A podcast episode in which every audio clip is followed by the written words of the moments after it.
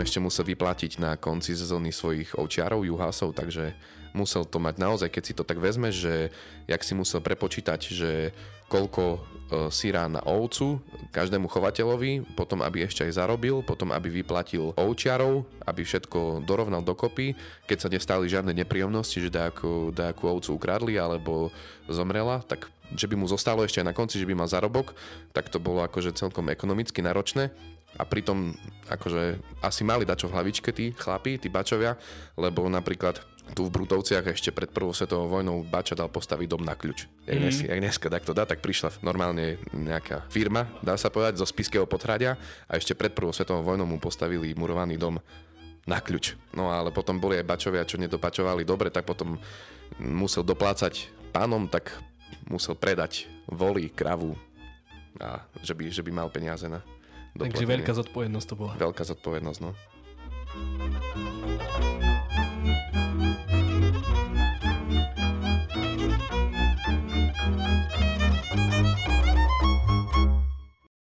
Ahojte, vítam vás pri ďalšej epizóde podcastu Folk Talk. Dnes je môjim hostom etnolog, predseda občianskeho združenia Johaské Regula a dovolím si povedať, že je odborník na pastierskú kultúru na Slovensku, Peter Kovač. Peter, vítaj. Ahojte, ahoj. Dnes sa budeme rozprávať o tom, čomu sa v poslednej dobe intenzívne venuješ. A to je výskum tradičného ovčarstva. Povieme si však tiež niečo o občianskom združení Juhaské Regula a o filme Juhaši Bačové, co po vás zostane. Najprv mi však povedz, ako si sa k folkloru ako takému dostal. Viem, že si už od mladosti mal rád prírodu, hral si na píšťalke a zaujímalo ťa pastierstvo. Neskôr si začal svoje štúdium na katedre etnológie a folkloristiky v Nitre, kde si svoj prvý výskum zameral na tradičné ovčiarstvo. Tak eh, prečo práve ovčiarstvo? No, tak viac menej povedal si pravdu, že dostal som sa k tomu nejak tak cez aj prírodu, aj to pastierstvo, aj tú píšťalu a tak ďalej. E, vlastne ja som mal taký celkom veľký záujem o kultúru a o humanitné vedy a takéto veci už na strednej škole, čiže už tam som začal nejak inklinovať k tomu a veľmi k tomu prispel ešte aj scouting, keďže som bol scout a, a tam som bol nejak aj vedený akože ku kultúre a ku vzťahu ku kultúre, ku vzťahu ku um, nejakej minulosti a aj tradičnej kultúre možno. No a tým, že vlastne som mal záujem aj o prírodu a tá akože všeho všudy dosť súvisí s tradičnou kultúrou, tak nejak sa to tak vyvrbilo do toho, že som chcel študovať nejaké humanitné vedy. Dával som si prihlášku na um, archeológiu a na etnológiu, no a nakoniec som šiel do Nitry na katedru etnológie a folkloristiky študovať a tak to už potom pokračovalo prirodzene. Takže nikto z tvojej rodiny nebol uh, báča alebo pastier? Je to tak? Nie, nikto z mojej rodiny nebol. Uh, pradedo jeden bol gazda, taký vychýrny, ktorý mal všetko perše dorobené na poliu, že vraj. A druhý, druhý pradedo bol liehovárnik tu v Levoči, kde sa nachádzame práve. Takže čo ťa na tejto tradícii najviac fascinuje? Na tradícii ovčiarstva. Na tradícii ovčiarstva. Tak mňa to pastierstvo vždycky už, ako už dlho nejak tak podvedome e, priťahovalo a zaujímalo, aj keď som ešte o ňom veľa nevedel, ale prakticky práve preto som si dal na takom prvom prváckom úvodnom výskume počas štúdia na katedre etnológie a folkloristiky tému pastierstvo, aj keď som ešte nevedel, že sa tomu budem venovať niekedy tak intenzívnejšie. Takže som riešil tento výskum pastierstva, potom na 3 roky som úplne iné veci ma zaujímali a iné veci riešil a potom som sa vrátil zase k tomu pastierstvu. No a keď som sa tak hĺbšie ponoril do tej problematiky, tak som zistil, že veľmi mi to nejak súzdí akože s mojimi názormi a s tým mojim takým ponímaním toho, čo sa mi páči. Hlavne to, že to pastierstvo je spojené s prírodou, s pobytom vo voľnej krajine a um, s tvorbou nejakou tej krajiny.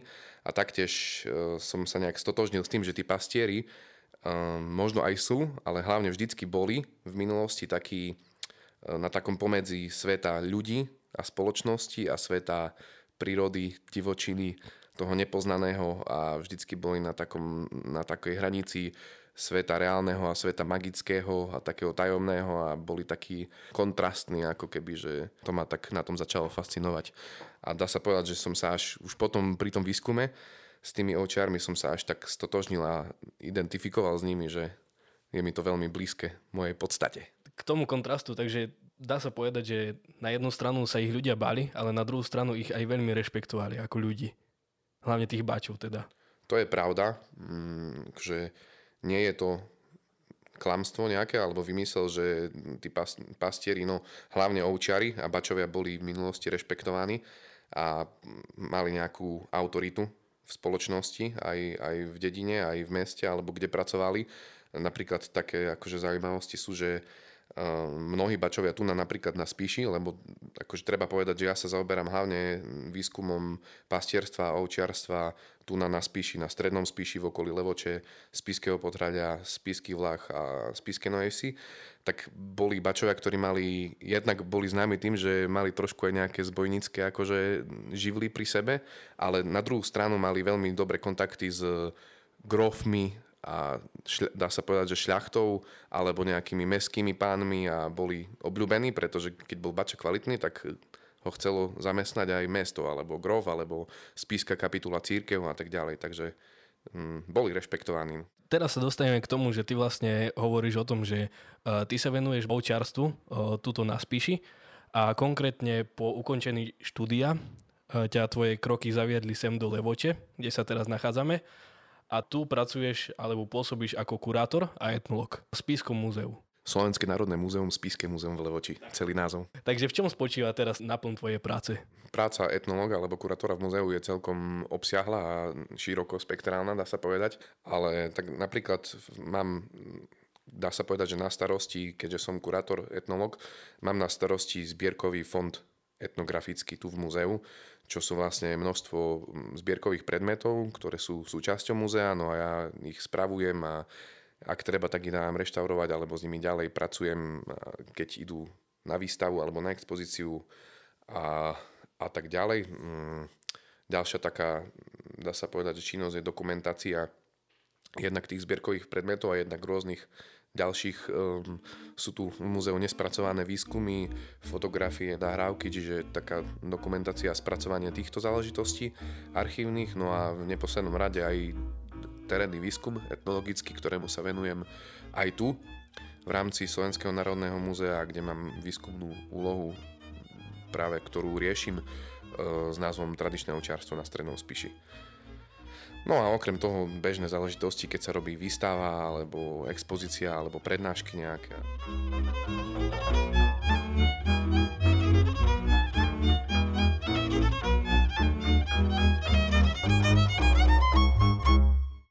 No a teraz sa už môžeme dostať vlastne k tomu pastierstvu alebo ovčiarstvu u nás na Slovensku.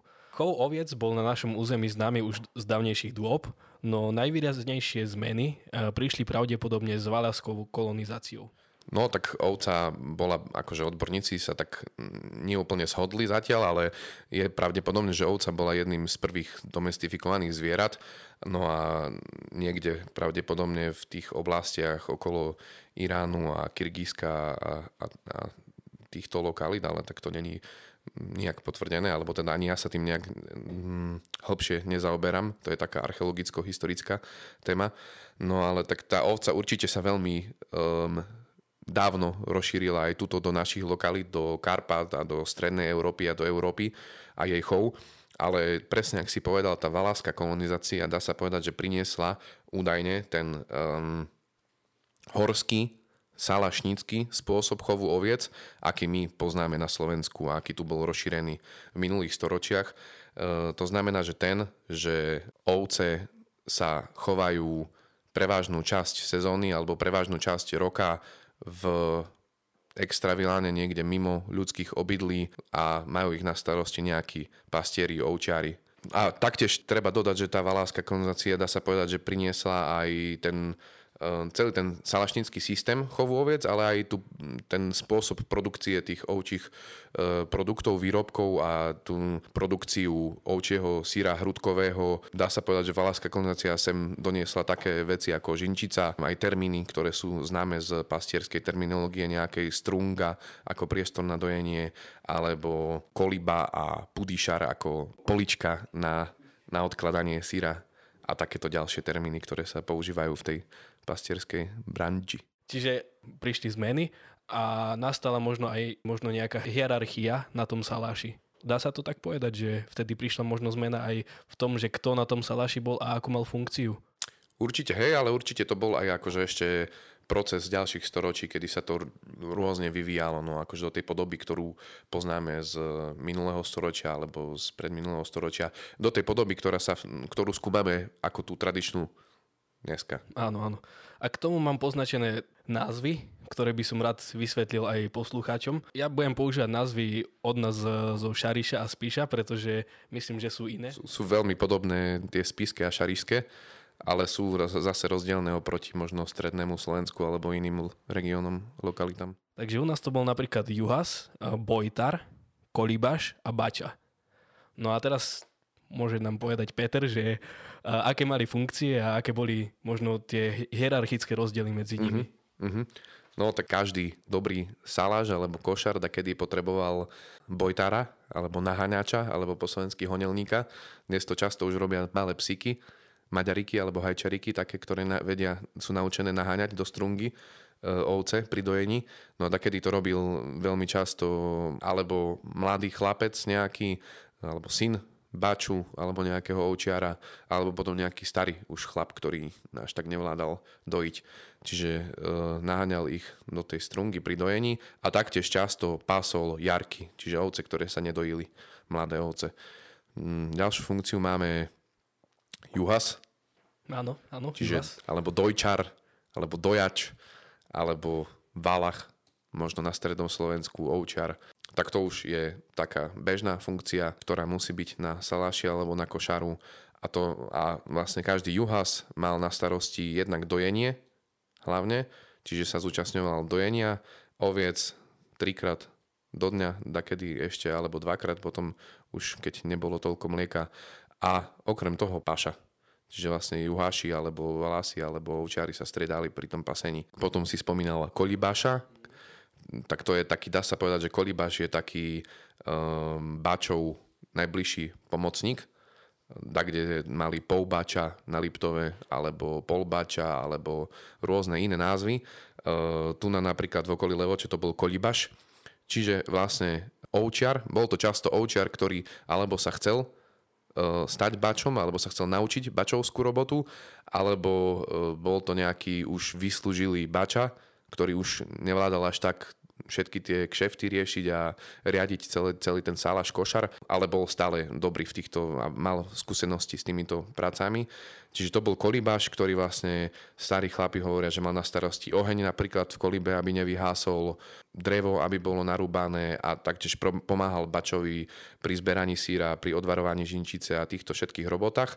A okrem toho, keď bol bača s, so sírom v brinziarni alebo v meste alebo na dedine, tak ho zastupoval. No a potom máme hlavného ovčiara, e, vedúcko alebo vedúci, takzvaný, alebo majster, bača. Jeden starý juhas napríklad hovorí, že e, takú zaujímavosť pri výskume, že mm, ak bol najprv mladý chlapec bojtár, háďač, potom sa mohol stať juhás, už pasolovce, potom e, bol kolibášom, že už sa učil tú bačovskú robotu a až tak, keď na všetky tote roboty prejsť, táše môže stať bača.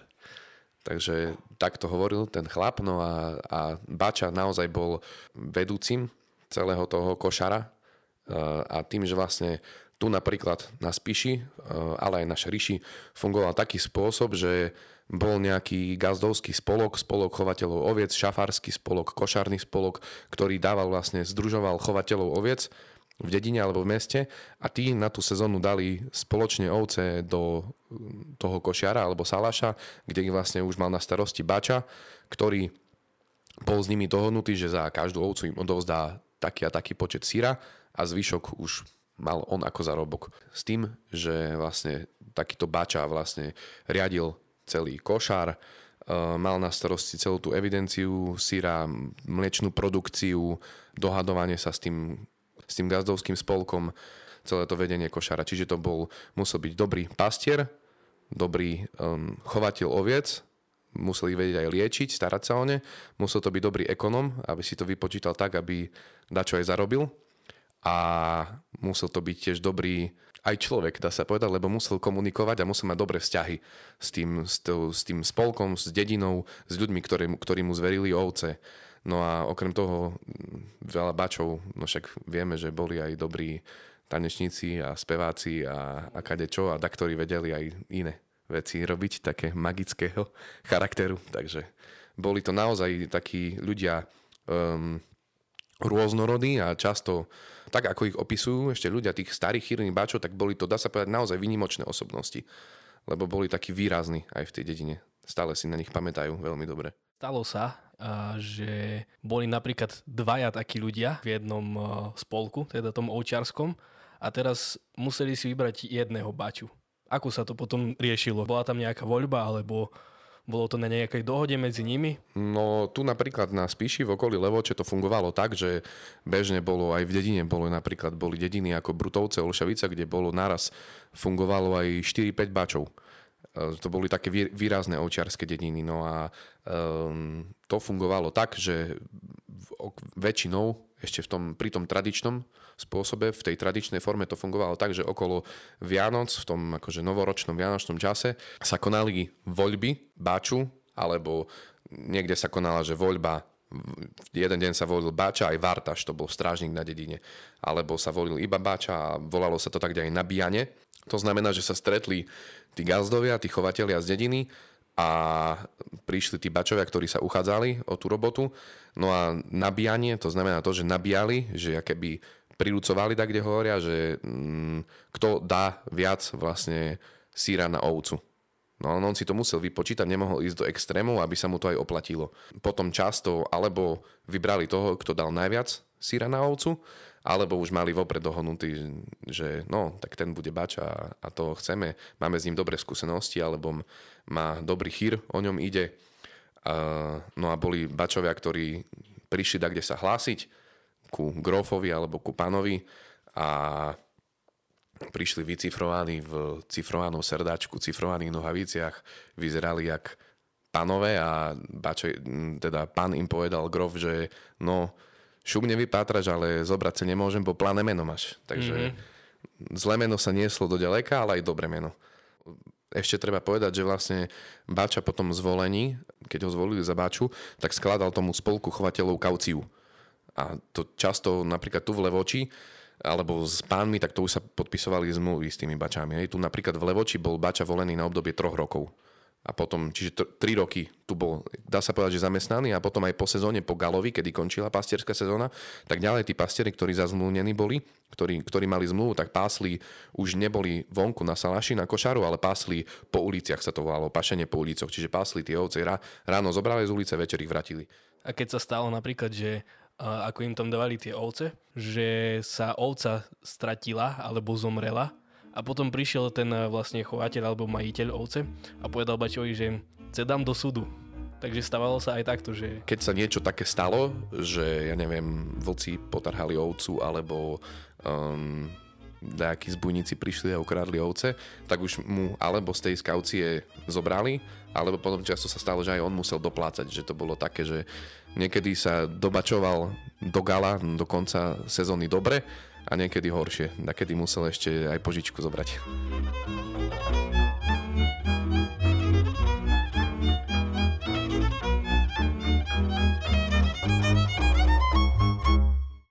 No a ty si tu spomínal už e, asi dvakrát alebo trikrát gala, čiže koniec tej sezóny pastierskej. No ja sa chcem spýtať, že vlastne ako vyzeral ten život na Salaši od jary až po zimu, alebo možno by sme sa mohli oprieť aj o také známejšie mená, ako je napríklad Juraj, Žofia, Michal, Gal a takéto kalendárne udalosti, ktoré to sprevádzali.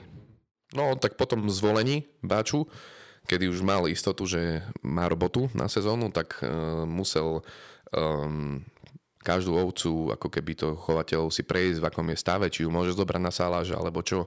Um, potom sa kontrolovali E, vlastnícke znaky v ušiach, to boli také vystrihované rôzne znaky, každý chovateľ mal svoj znak na ušiach, na svojich, na svojich ovciach. Mm, musel pripraviť všetko na tú sezónu, všetky sersany, čiže nástroje na, na ten košar, salaš. No a potom pastierská sezóna na, začínala niekde na Juraja, um, niekde na Vojtecha, niekde a, e, 1. mája, napríklad tu v okolí Levoče bolo takým zvykom, že od 1. mája, keď bolo dobre počasie, tak sa išlo na Salaš alebo na Košar 1. mája, alebo keď nebolo až tak dobre počasie, lebo však tu hoci kedy nasneží aj začiatkom mája, tak sa išlo, malo sa vyhnať tie ovce na Košiar do 15. mája, do Žofie. Žofia, tu, tu napríklad na Spiši Žofiu vnímali ovčiari ako bačovskú pani, že to bola naša pani. To znamená, že, že si ju uctili, že zarezali nejaké jahňatko a už po Žofii už mala prísť tá naozaj dobrá pastierská sezóna, že už ne, nehrozili mrazy a takéto ďalšie veci. Ale to vyháňanie nemohlo byť v piatok. Alebo neodporúčalo sa to na piatok. Tak ty vieš. Tak ty vieš, presne tak. No ovčári e, tu na v okolí Levoče a Spiského podhraja vnímali piatek jak neštešlivý deň. To znamená, že keď vyšlo, vyšiel výhon na piatok alebo gala vyšiel na piatok, tak to preložili na sobotu alebo nedelu, že by sa mohlo dať čo stať. To bola taká, taký obyčaj bačovský. No a ten výhon samotný um, sprevádzalo mnoho ďalších takých úkonov alebo zvykov. Napríklad tu v Levoči bolo stanovené miesto tak, na odbírku tzv., kde prihnali tí levočskí gazdovia, páni, bohatí chovatelia, čo mali aj po 50 a ktoré aj po 100 oviec, prihnali ku tej odbírke e, tie ovce a tam už ich tí juháši brali e, do spoločného stáda. Tak, kde na dedine zase chodili po dedine tí juháši, ovčiari a brali tzv. vyhonové do mechov. To boli slanina, alebo ja neviem, chlieb, alebo nejaké udené meso a takéto trvanlivé veci, ktoré potom mohli konzumovať na, na košiari. Uh, no a potom, jak už tie ovce zohnali do spoločného stáda, tak ich iš, brali, niekde bol taký zvyk, že ich najprv nahnali do nejakej záhrady spoločnej, kde sa tie ovce pomiešali do spoločného stáda a niekde išli už rovno na košar. No a tam už sa činil bača, ktorý si to dopredu musel pripraviť všetko, tak, aby sa sezóna dobre vydarila, aby nič zle sa nestalo a to on zabezpečoval rôznymi magickými, prosperitnými nejakými úkonmi, e, ktoré mali zabezpečiť e, tak magický zdar a to, aby sa dobre darilo a aby nestala sa žiadna škoda až do gala, aby dobre do, dopásli, dobačovali. To bolo napríklad, že veľmi rozšírený bol zvyk, že dávali reťaz veľkú, ktorú zamkli kladkou, aby tie ovce sa držali ako tie ohnívka v tej reťazi spolu v jednom stade. E, alebo ich bača okuroval, okiadzal bylinami, zelinami, alebo so svetenou vodou vykropil kolibu košiar, ovce, že by sa dobre darilo, aby sa nič zle nestalo. A tých úkonov bolo množstvo, každý bača mal nejaké svoje finty, ktorými zabezpečoval ten zdar. A to sa dialo podstate na začiatku sezóny. No, kedy, kedy vyhaňali, e, čiže niekde na Juraja, ak sme hovorili, niekde 1. maja, niekde do Žofie, Uh, a bačovia hovorili starí, že no, toto všetko keďže zrobilo, tá už je mohlo pásť až do gala. Čiže leto potom bolo vlastne bez takých väčších, uh, teda nejakých úkonov, alebo dialo sa niečo aj v lete? Jednak treba povedať, že tá ovčiarská robota je taká e, monotónna možno pre niekoho, taká stereotypná. Je to naozaj, že každý deň sa robí to isté a robí sa 24 hodín 7 dní v týždni. Uh, to znamená, že ráno sa dojí, potom sa pasie, medzi tým sa vyrábajú ovčiarské produkty v kolíbe, na obed sa dojí, potom sa pasie a večer sa dojí a potom sa ovce zatvárajú do košiara, čiže um, stále ten istý ako keby cyklus sa opakuje a v noci sa strážia ovce. Uh, no ale ešte sme hovorili o tých sviatkoch, tak napríklad da, kde oslavovali Jána, tu na okolí Levoče a Spiského potradia bol veľmi takým um, silným ovčiarským sviatkom Rusadle, alebo po, rusna, Rusaľa, čiže Turice po slovensky.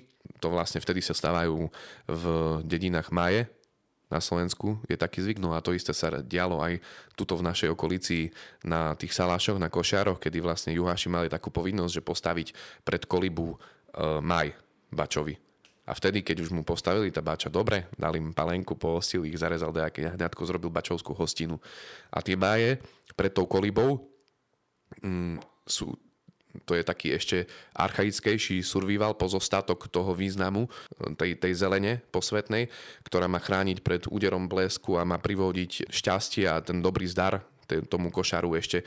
E, je to archaickejší význam ako tie máje, ktoré sa stávajú e, z lásky pred domy dievčatám. No a potom sa na tie rusadle diala hostina, hej, na kde spomínajú na Levockom košiari, že bačovka napiekla koláče, narezali jahňata, došikovali muzikantov z torisiek, no a že to bolo tak, jak vešele. Takže zabava musela byť.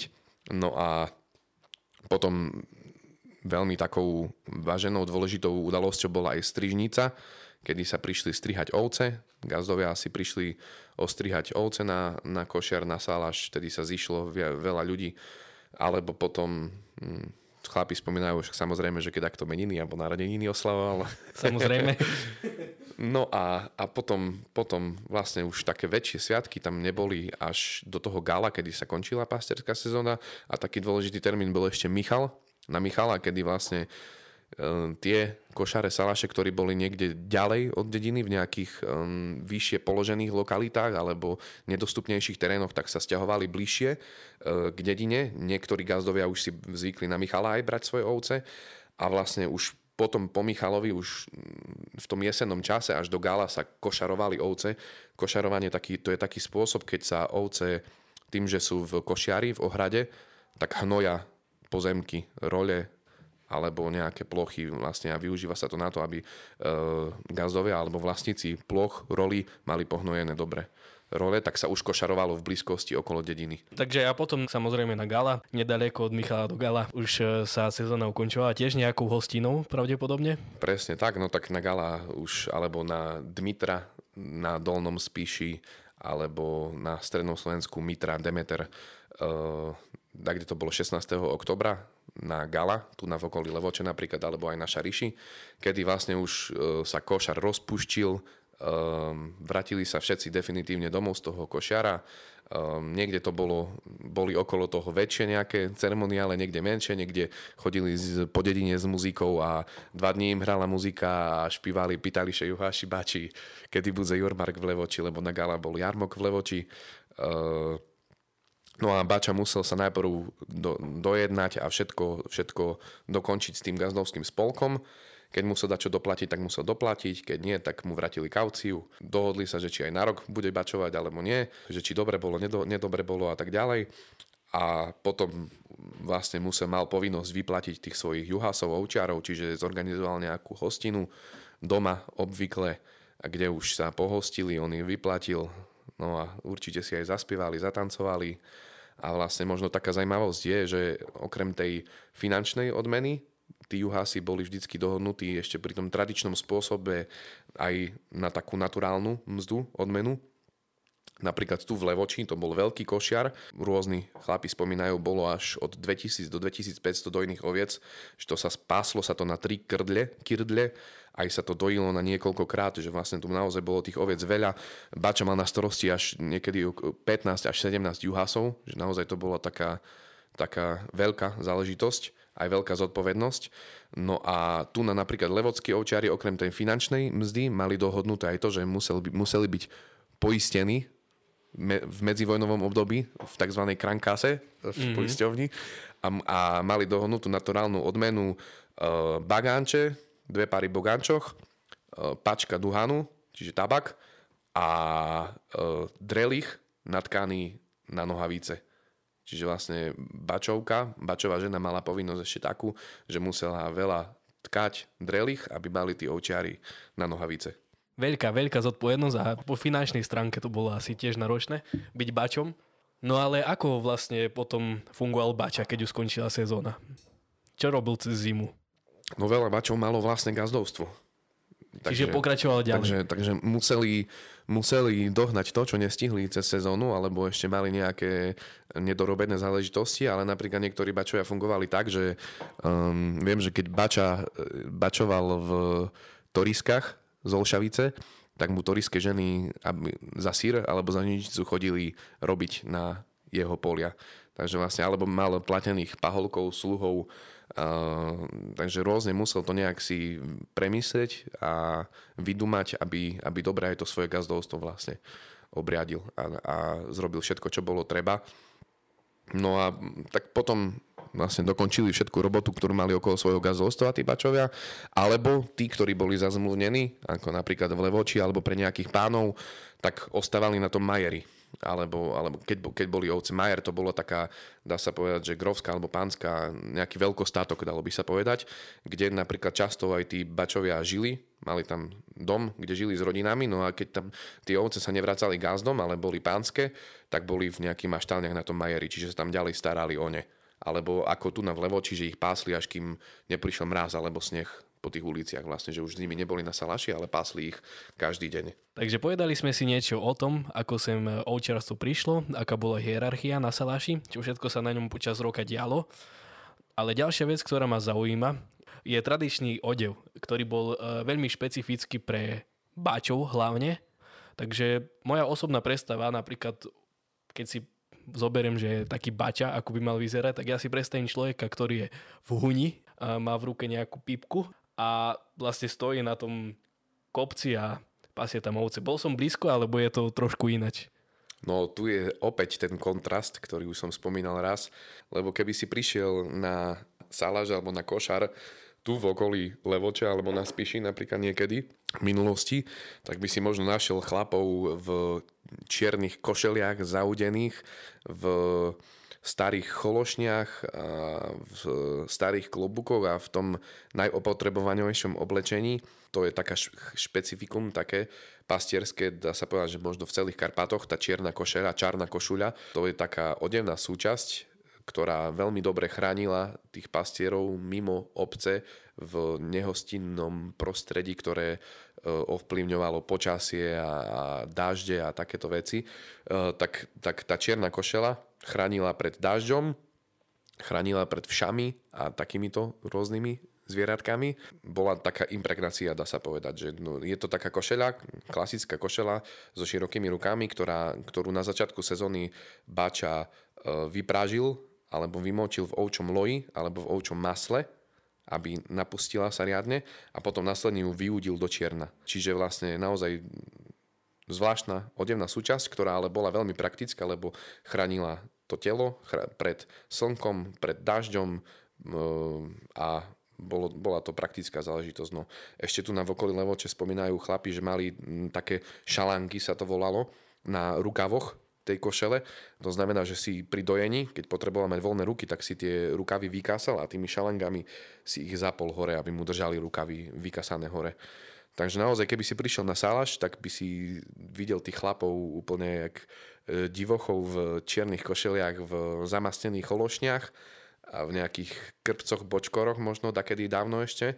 A potom, keby si stretol takého baču, možno keď išiel do brinziárne, alebo za grofom, alebo kde do mesta, tak by si pozeral, že fú, čo to za uh, vedúci, majster bača v cifrovaných nohaviciach, bohato zdobených tzv. bačovských nohaviciach, niekedy možno s prackovým širokým opáskom, ktorý na východnom Slovensku voláme čeres, v bohato zdobenom cifrovanom serdačku alebo brušľaku. E, naozaj, že ten sviatočný odev, naopak, oproti tomu pracovnému, bol veľmi zdobený a veľmi taký noblesný podľa mňa že, že naozaj zdôrazňoval a zvýrazňoval najmä tú bačovskú autoritu a ten bačovský stav.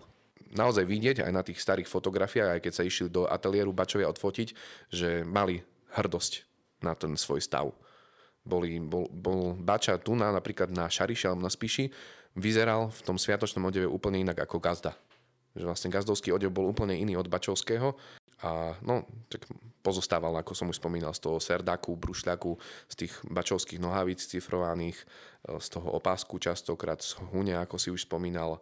A, nejaká valáška. Nejaká valáška, hej, samozrejme, alebo kuľaga bačovská, pipka, ktorú si tiež už spomínal, veľa bačov fajčilo pipku a potom klobuk, ktorý taktiež ešte tí bačovia na Spiši aj na Šariši si dozdobovali, dávali dozdobovať kožušníkom s takou červenou, volá sa to ircha alebo jercha, e, taká tenká červená koža, ktorá vlastne taktiež bola to takou bačovskou ozdobou, doplnkom vlastne k tomu celému zjavu bačovskému. A tá valaška mala nejakú aj funkciu, alebo to bolo skôr len také ozdobné?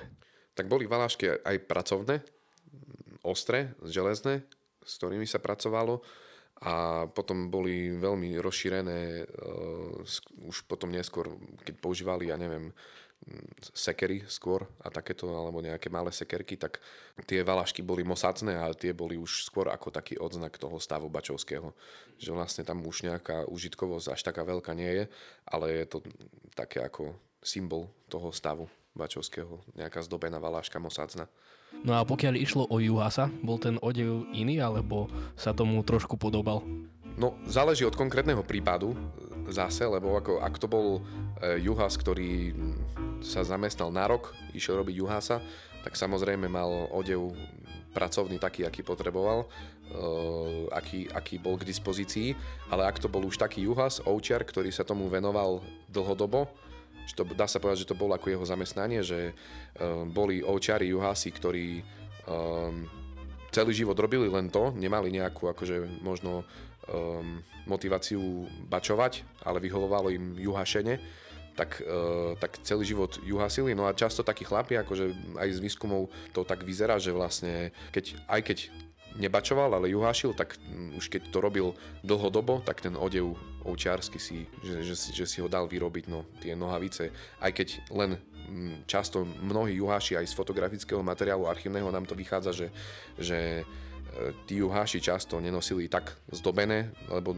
tých, tých nohavíc bačovských je množstvo variant, tak tí juhaši často nosili menej zdobené tie nohavice napríklad.